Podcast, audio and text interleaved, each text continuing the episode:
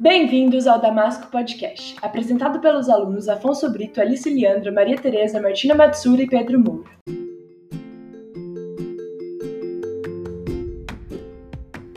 Oi, você lembra de mim, não lembra? Que descaso. Meu nome é Jared Vanet.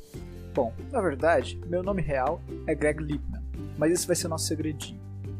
Eu fui uma das pessoas que apostou contra os bancos na crise de 2008, o que me rendeu alguns trocados. Hoje estou de volta para ajudar meus amigos e estudantes a entender alguns aspectos da economia usando a crise do subprime como exemplo. Agora, por gentileza, fique com as sensatas palavras de Afonso e Maria Tereza.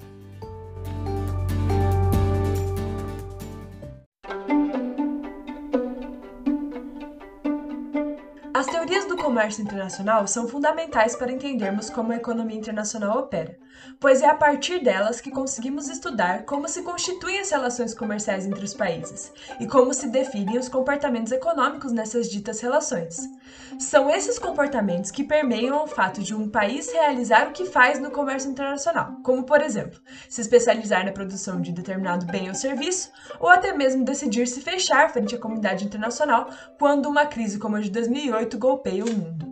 Assim, as teorias do comércio internacional permitem-nos fazer uma análise mais profunda sobre os assuntos anteriormente abordados, como transações econômicas, balanço de pagamentos e taxa de câmbio, bem como tudo que concerne a economia internacional como um todo. Mas afinal, quais são essas teorias econômicas que nos ajudam a compreender o comércio internacional? Existe um número considerável delas. Infelizmente, hoje não conseguiremos tratar de todas, mas traremos para vocês, caros ouvintes, as principais, sendo elas o mercantilismo, a teoria de vantagem absoluta de Adam Smith e a teoria de vantagem relativa de David Ricardo.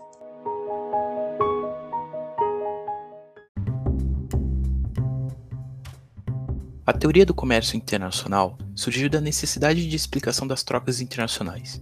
O mercantilismo foi início de tudo, mas ele não é uma teoria do comércio. É um conjunto de práticas econômicas surgidas e colocadas em ação entre os, entre os séculos XV e XVIII. É preciso tomar cuidado, pois apesar de não ser uma teoria, o mercantilismo é essencial para a compreensão desse assunto em economia internacional, uma vez que ele é uma porta de entrada para os vindouros postulados de Smith e Ricardo.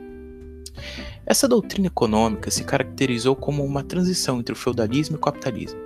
É na corrida pelos metais preciosos, que eram as moedas de troca na intensa atividade comercial ou mercantil da época, que essa transição realmente debruça-se e onde vamos apontar nosso dedo para adentrarmos de vez no que o mercantilismo realmente significou para as teorias comerciais. A busca não comedida pelos metais foi resultado do metalismo, ou para alguns o bulionismo. Essa característica associava a acumulação de metais monetários, ouro e prata, à ideia de riqueza de uma nação. Assim, para pensadores mercantilistas, basicamente existem dois meios de aumentar a massa de dinheiro, ou melhor, a riqueza existente em um país: extraindo esses metais das próprias minas ou obtendo-os em, em, outro, em outros países. Uma nação era tanto mais rica quanto maiores fossem seus estoques de metais preciosos. Isso sem dúvida incentivou muitas práticas da extração de ouro em colônias, bem como levou a uma outra característica do mercantilismo, o protecionismo, que basicamente se centra na ideia de que se deve aumentar as exportações, que deveriam ser encorajadas através de subsídios, na medida em que conduzem a fluxos de entrada de metais preciosos enriquecedores do país, e diminuir as importações, que deveriam ser desencorajadas mediante aplicação de tarifas, uma vez que corresponde a fluxos de saída de metais preciosos, com as nações, portanto, empobrecendo-se. Desse modo, fica evidente que os mercantilistas reconheceram o comércio internacional como um jogo de soma zero. Para um lado ganhar, o outro precisa necessariamente perder. E é esse argumento que eles utilizavam para sustentar não só uma política comercial protecionista, mas também a defesa de uma balança comercial favorável, positiva. Em outras palavras, para que as exportações superassem sempre as importações, ou seja, ter superávit, era necessário que o Estado vendesse suas produções para outros estados, mais do que comprasse as produções dos demais estados. Só que existia um problema.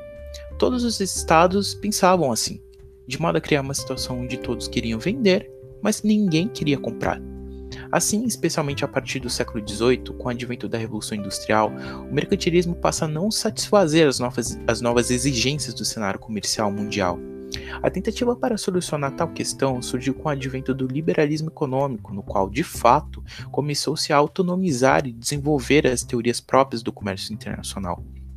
O liberalismo vai procurar desde a sua origem explicar algo que o mercantilismo não foi capaz de contemplar, uma teoria de como se constituem e de como devem ser estabelecidas as especializações internacionais, esforçando-se por evidenciar as vantagens que a mesma, associada a condições de livre comércio, pode assegurar aos países intervenientes.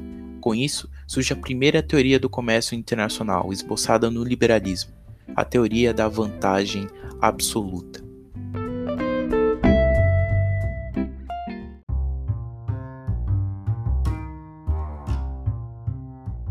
Em seu livro A Riqueza das Nações, Adam Smith discorre sobre o processo de fabricação de um alfinete. É a partir dessa ilustração que Smith explica a teoria das vantagens absolutas. Como o próprio pensador postula, abre aspas, um operário desenrola o arame, um outro endireita, um terceiro o corta, um quarto faz as pontas, um quinto o afia nas pontas para a colocação da cabeça do alfinete. Para fazer uma cabeça de alfinete requerem-se três ou quatro operações diferentes. Fecha aspas. Enfim, dá para se ter uma noção de que esse processo é dividido em várias partes. Caso somente um trabalhador esteja envolvido em toda essa fabricação, haverá um maior tempo e um maior custo na produção de somente um alfinete. Interessante, portanto, uma divisão do trabalho, com cada trabalhador se especializando em uma parte específica da produção do alfinete. Em outras palavras, cada trabalhador se especializaria em uma habilidade específica, construindo uma divisão do trabalho que encurtaria o tempo de fabricação desse objeto, os custos e aumentaria a produção. Essa ideia se aplicaria ao comércio internacional. Segundo as habilidades específicas de cada um, os países se especializariam em determinados produtos. Assim sendo, um país X, por exemplo, se especializa na produção do produto A, enquanto um país Y se especializa na produção de produto B, e essa especialização, como visto, pode acarretar em menores custos de produção, Existe aqui uma vantagem que cada país encontra. Pelo fato de que cada país focar na produção de um produto, todos achariam mercado, o que destoa do mercantilismo, pois aqui todos venderiam e comprariam. Temos então a teoria das vantagens absolutas, isto é, todos teriam vantagens plenas perante os demais nesse sistema comercial. No entanto, Adam Smith não edificou esforços para responder algumas questões que surgiram com tal teoria. Dentre uma das problemáticas linkadas há as seguintes dúvidas. Mas e se os países acabarem não, se, não tendo os custos de produção diminuídos? Se os países não se especializarem? Quando surge uma dúvida ou várias dúvidas, é comum aparecer uma tentativa de solução ao problema, como o próprio caso da teoria das vantagens absolutas frente ao mercantilismo. Com David Ricardo e sua teoria das vantagens comparativas frente às lacunas deixadas por Adam Smith, não foi diferente.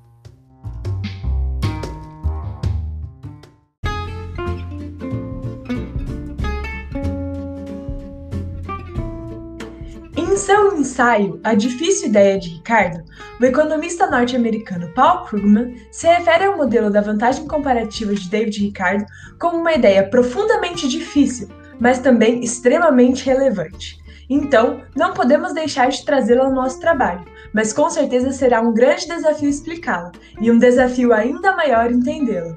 Então, boa sorte para mim e para você, querido ouvinte, que topou esse desafio e vem comigo aprender sobre a teoria da vantagem relativa. Bem, acho que a melhor maneira de introduzir esse assunto é na forma de um exemplo. Então, suponha que um país A leva duas horas para produzir uma unidade de trigo e quatro horas para produzir uma unidade de soja. Já um país B leva quatro horas para produzir uma unidade de trigo e 12 horas para produzir uma unidade de soja. Dessa maneira, diante do que nos foi apresentado na teoria da vantagem absoluta, Olhando para esse exemplo, nós compreenderíamos que A tem vantagem absoluta em relação a ambos os produtos quando comparado ao país B. Olhando para uma situação como essa, David Ricardo se perguntou lá no século XIX: será que, mesmo nesse cenário, uma troca comercial de trigo e soja entre os países A e B não se tornaria vantajosa? Isso porque, por exemplo, se o país A se especializasse na produção de soja e assim renunciasse à produção de trigo, ele poderia concentrar seus esforços e seu tempo em aumentar a produção de soja, aumentando sua produtividade e resultando em uma vantagem para o país A, bem como para o país B, visto que, não competindo com A na produção de trigo, B poderia se especializar nesse produto, resultando assim também em uma grande vantagem para o país B. Por isso, Ricardo acredita que, até em cenários em que a vantagem absoluta não é capaz de determinar qual país deve se especializar em cada produto, como é exemplo esse caso em que nós temos um país que tem vantagem absoluta em relação aos dois produtos analisados, uma relação de troca entre A e B ainda seria proveitosa, e a renúncia de um produto em relação a outro produto também se tornaria vantajosa. Mas, em uma situação como essa, como se determina qual país deve se especializar em cada produto? Para determinar isso, precisamos primeiramente explicar o conceito de custo de oportunidade. O custo de oportunidade é o valor que você renuncia ao tomar uma decisão. É como diz aquele ditado: para cada escolha há uma renúncia. Basicamente, o que Ricardo quer dizer quando ele introduz a ideia de custo de oportunidade é que, ao tomar-se uma decisão, não basta somente avaliar os ganhos, também deve-se avaliar as perdas. Por exemplo, não basta eu entender somente no que eu ganharia mais, eu também preciso considerar com qual eu perderia menos. Ricardo diz que essas duas coisas devem andar juntas para determinar a especialização que uma nação deve ter em relação a um produto. Ficou confuso? Peraí, vamos voltar lá para o nosso exemplo. Voltando à ideia de que quando o país A decide se especializar na produção de soja, ele começa a ganhar muito mais com essa produção, não podemos deixar de considerar que ao renunciar à produção de trigo, ele também deixa de ganhar o que ele ganhava com o trigo. E o mesmo vale para o país B. Quando ele se especializa na produção de trigo, ele deixa de ganhar o que ganhava na produção de soja.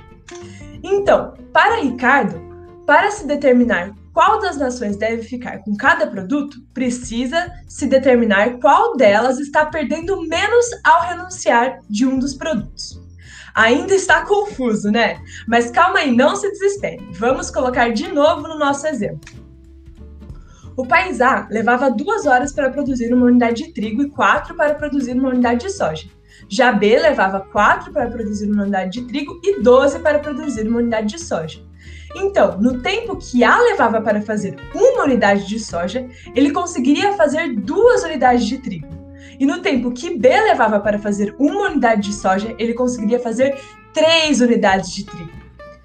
Assim, supondo que A se especializasse em soja, ele estaria fazendo uma renúncia de duas unidades de trigo para cada produção de unidade de soja. E supondo que B se especializasse em soja, ele estaria fazendo uma renúncia de três unidades de trigo para cada produção de unidade de soja. Por isso, ao tratar-se de uma especialização em soja, B estaria perdendo mais do que A fazendo uma renúncia de produção em trigo.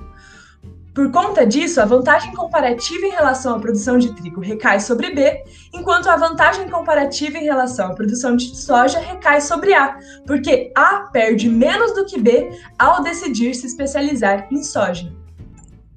Desse modo, a vantagem comparativa é determinada pelo custo de oportunidade. Para explicar isso, Ricardo utiliza de um exemplo como o nosso, mas com valores um pouquinho mais complexos, com ideias pautadas na sociedade em que ele vivia, que era o da produção de vinho e tecido em relação a Portugal e Inglaterra. No exemplo de Ricardo, Portugal tinha uma vantagem absoluta em relação a ambos os produtos quando comparado à Inglaterra. Mas, ao olharmos as vantagens relativas, o que se perceberia é que nessa relação comercial, para Portugal seria mais vantajoso se especializar em vinho e para a Inglaterra seria mais vantajoso se especializar em tecido, que foi justamente o que aconteceu na história com o famoso Tratado de Panos e Vinhos, ou Tratado de Menton, assinado entre as duas nações em 1703, antes mesmo de Ricardo nascer.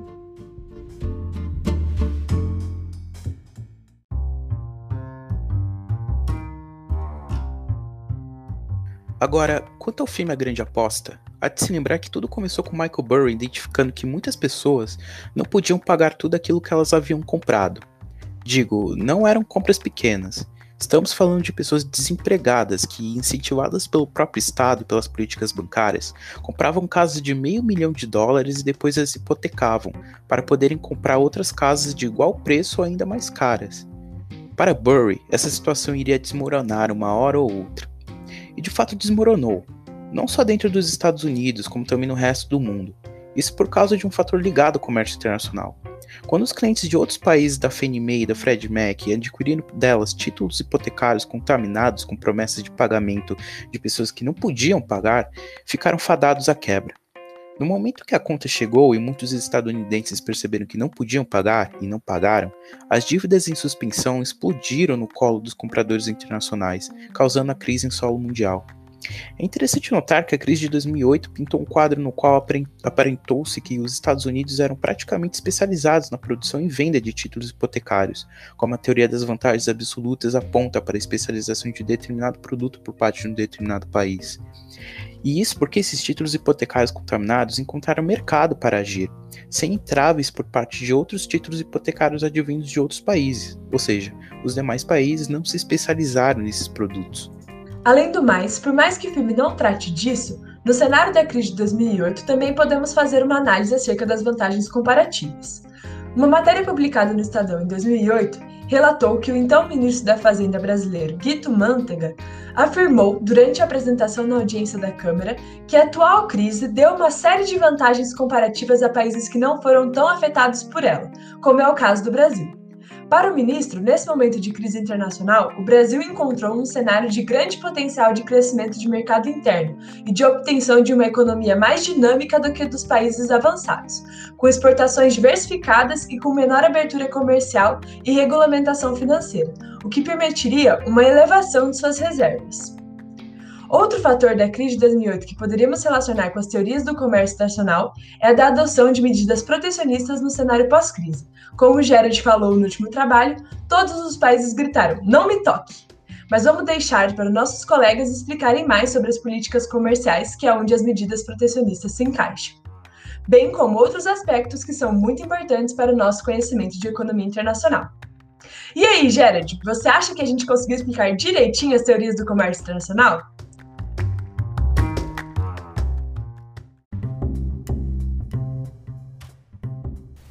Oi, deu, deu para explicar assim. Quer dizer, é. Melhor deixar com um profissional da área.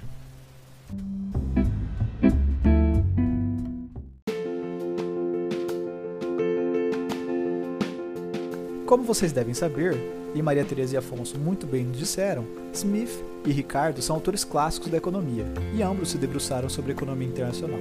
Aqui, Vale lembrar que ambos os autores baseiam seus estudos nas relações entre dois atores considerados racionais e capazes de definir suas próprias vantagens, e como cada um deles deve interagir com o mercado pré-existente a fim é, de agir da forma mais eficiente possível. Agora, eu passo a palavra para Martina e Alice, que vão nos contar um pouco sobre a política comercial.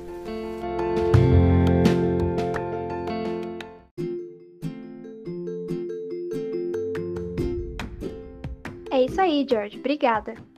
Bom, o que temos que lembrar é que as políticas comerciais, elas são políticas públicas, ou seja, são formas do governo de um país de lidar com as questões econômicas, compreendendo uma série de instrumentos que regulam o comércio exterior.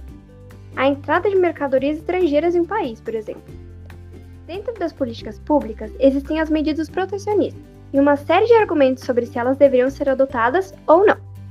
Os argumentos que vão contra dizem que qualquer tipo de limitação ao livre comércio ou à livre iniciativa seria um, um desvio do funcionamento do mercado. Também, as medidas protecionistas precisam ser deliberadas por alguém, passando por pressões políticas para favorecer um grupo específico em comparação com os demais, sem atender o bem-estar da sociedade. Agora, os argumentos pró-adoção, eles dizem que a oferta de produtos aumentaria e, com isso, a competição, porque os preços iriam se tornar mais acessíveis e a produção nacional mais eficiente. Além disso, seus defensores dizem que o mercado atuando sozinho ele já produz imperfeições.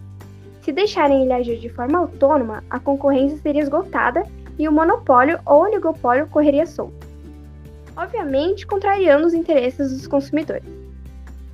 Quando se tratando de particularidades locais, o gestor poderia incentivar a atividade produtiva em áreas consideradas estratégicas, evitando a assimetria entre a capacidade de produção nacional quando ela for confrontada com a estrangeira. Bom, uma dessas medidas protecionistas são justamente as barreiras tarifárias, que são taxas cobradas pelo país sobre produtos importados ou exportados.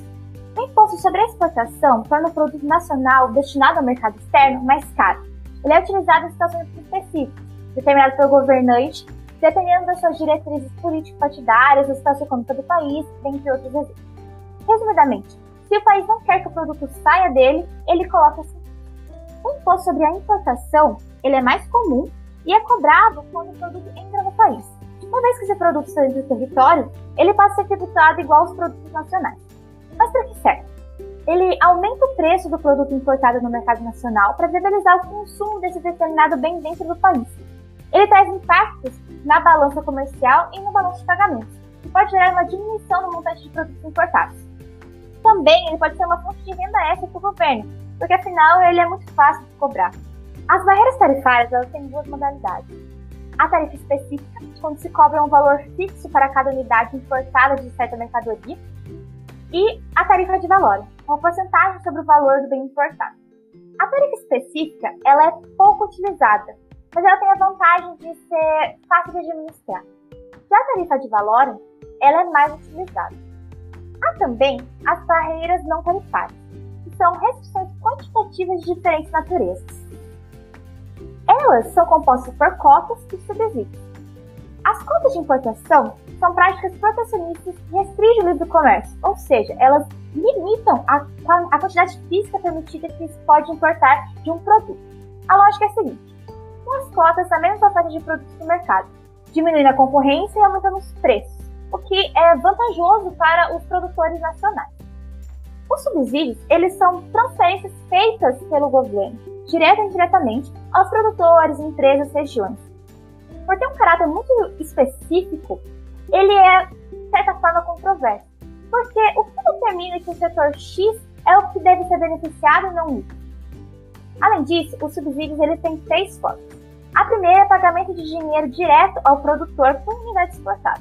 A segunda é concessão de benefícios fiscais, com redução de impostos. A terceira é financiamento com taxas de juros subsidiadas. Outros tipos de barreiras não tarifárias também existem, que são as barreiras técnicas e as fitossanitárias. As barreiras técnicas definem aquilo que pode ou não ser importado de acordo com as normas e regulamentos internacionalmente estabelecidos. Ou seja, a adoção de uma conformidade em relação à embalagem, rotulagem, certificado de caráter ambiental, coisas do gênero. Já as barreiras fitossanitárias é, são as que permitem ao país barrar importações de outros, alegando contaminação biológica de plantas ou animais, com justificativa de atender padrões de relacionamento estabelecidos. Ou seja, o país pode barrar tudo aquilo que coloca em risco a vida da sua população. Um exemplo disso é o uso de determinado agrotóxico. Um país pode barrar se ele não concorda que o produto tem determinado agrotóxico. Ou evitar a contaminação de rebanhos, exemplo da febre aftosa e da peste suína, que aconteceram alguns anos atrás. Entre os motivos que podem levar à adoção de uma barreira é o dumping. Dumping é quando uma empresa de um país oferece um produto em outro país abaixo do valor do mercado nacional com o objetivo de eliminar os produtores locais, o que claro que não é benéfico para eles e nem para os comerciantes. Por isso, uma possível consequência para a prática do dumping é um acordo diplomático, é, como o AVRE, que é o Acordo Voluntário de Restrição a Importações, no qual países se comprometem a reduzir a quantidade exportada ao mercado por meio de um acordo.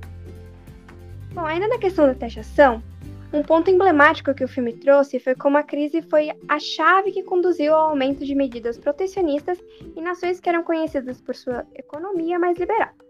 Esses países ficaram mais preocupados com o mercado, isso foi se alimentando ao longo dos anos. Nos Estados Unidos, por exemplo, temos uma ocorrência marcante durante o governo Trump, que gerou a guerra comercial de 2018 entre o país norte-americano e a China, que foi quando o presidente estadunidense optou por aumentar a taxação sobre o aço chinês sob a justificativa de que seria uma política para fortalecer a produção nacional.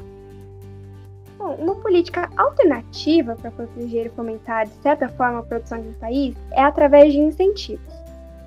Por isso, em 2008, o subsídio estava correndo solto pelo mundo. Vários governos, diante da crise, viram necessidade de subsidiar empresas e bancos privados com o intuito de salvar a economia nacional. O poder aquisitivo das famílias diminuiu consideravelmente, e com a quebra na economia, como o filme mostrou pra gente, várias instituições do mundo foram afetadas, fomentando o aumento da desconfiança no mercado. Bom, essa questão dos subsídios ela pode ser vista, por exemplo, nos Estados Unidos, em que o governo injetou dinheiro nos bancos e nas empresas para que eles não quebrassem durante a crise de 2008. Com o tempo, conforme esses bancos e essas empresas iam se recuperando, o governo recebeu de volta o dinheiro. Mas para vocês terem uma ideia, segundo a matéria do UOL, George W. Bush, o presidente, durante a crise, ele socorreu o sistema bancário sendo um pacote de 700 bilhões de dólares. O TAR, Programa de Alívio de Ativo Problemático, na sigla em inglês, que foi aprovado com grandes dificuldades pelo Congresso. Assim, várias empresas com dificuldades foram resgatadas. General Motors e a Chrysler receberam cerca de 62,5 bilhões de dólares em total. E a AIG, American International Group, teve o governo estadunidense injetando ao todo 182 bilhões de dólares. Os países emergentes sentiram os efeitos da crise de forma mais branda que os Estados Unidos, mas isso não significa que eles passaram ilesos. No Brasil, presenciamos uma queda violenta dos índices da Bovespa e o aumento do preço do dólar. O crescimento do país também foi prejudicado, por isso as expectativas de crescimento do PIB brasileiro foram bem baixas. As empresas brasileiras também sentiram esse baque. A Sadia apresentou um prejuízo milionário porque tinha investido em títulos por um valor muito mais alto do que realmente valiam, resultando em um prejuízo trimestral de mais de 2 bilhões de reais e a fusão da companhia com a Perdigão, originando a famosa Brazil Foods, BRF. Diante disso tudo, o governo precisou agir, baixando a taxa básica de juros, a Selic, em 5% ao ano em 2009, ou seja, reduzindo os juros que as pessoas físicas ou jurídicas, jurídicas pagariam por empréstimos, com o fim de aumentar o dinheiro circulante. E também diminuiu a alíquota de certos impostos para produtos da linha branca, materiais de construção e carros, liberando bilhões para aumentar a liquidez do mercado. Outra questão que a gente gostaria de trazer é a do protecionismo interno e a propaganda liberal. Hoje em dia, os países assumem uma postura liberal enquanto isso os beneficia. A partir do momento que algo dá errado, que acontece alguma coisa no mundo, o discurso muda e logo surge a prerrogativa da segurança interna. Isso não é um problema. Mas o ponto que gostaríamos de levantar aqui é justamente que em certas vezes esse discurso liberal é deixado de lado, como que acontece na crise de 2008. A gente pode ver isso no discurso do presidente Bush. Ele diz, abre aspas, eu acredito muito na livre iniciativa. Por isso, o meu instinto natural é de se opor à intervenção do governo. Eu acredito que as empresas que tomam mais decisões devem sair do mercado. Em circunstâncias normais, eu teria seguido esse curso. Mas essas não são circunstâncias normais. O mercado não está funcionando corretamente. Houve uma perda generalizada da confiança e grandes setores do sistema financeiro da América estão em risco. Fecha aspas. Essa fala ressalta justamente o que a gente quer mostrar. Os Estados Unidos, símbolo liberal do século XXI, diante da necessidade da crise de 2008, ele deixa de lado seus valores liberais e age de forma a salvar a sua economia.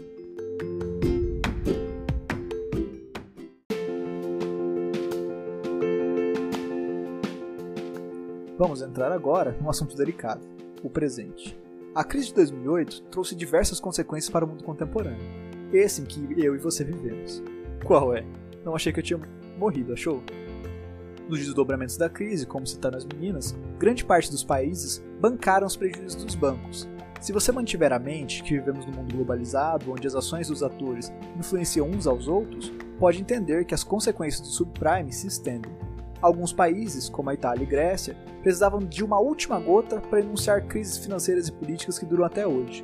Além disso, para as relações internacionais, a área de estudos dos queridos alunos foi mais um golpe para o multilateralismo. Para me despedir, gostaria que pensasse, cara ouvinte, nas consequências disso e como essas crises moldam os bancos, os países e até mesmo o cenário internacional. Teria a crise contribuído para a sucessão de lideranças mais protecionistas que combatem o multilateralismo? Como isso influenciou o Brexit? Espero que possamos conversar quando tiver digerido esse tema difícil. E algo me diz que teremos outras oportunidades de pensar a economia. E em breve. Eu te espero lá. Muito obrigado e até logo.